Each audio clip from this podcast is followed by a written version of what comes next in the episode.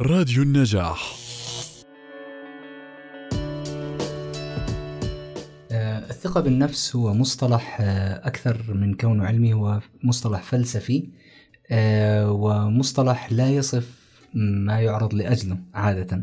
فإذا إذا بدنا نجي نا- ناخذ ال- الثقة بالنفس على المصطلح العلمي فهي أقرب ما يسمى في تقدير الذات.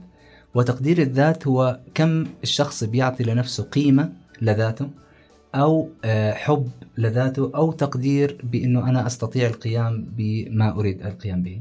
أو احترام الذات. يعني احترام الذات هو جزء من التقدير الذات. نعم.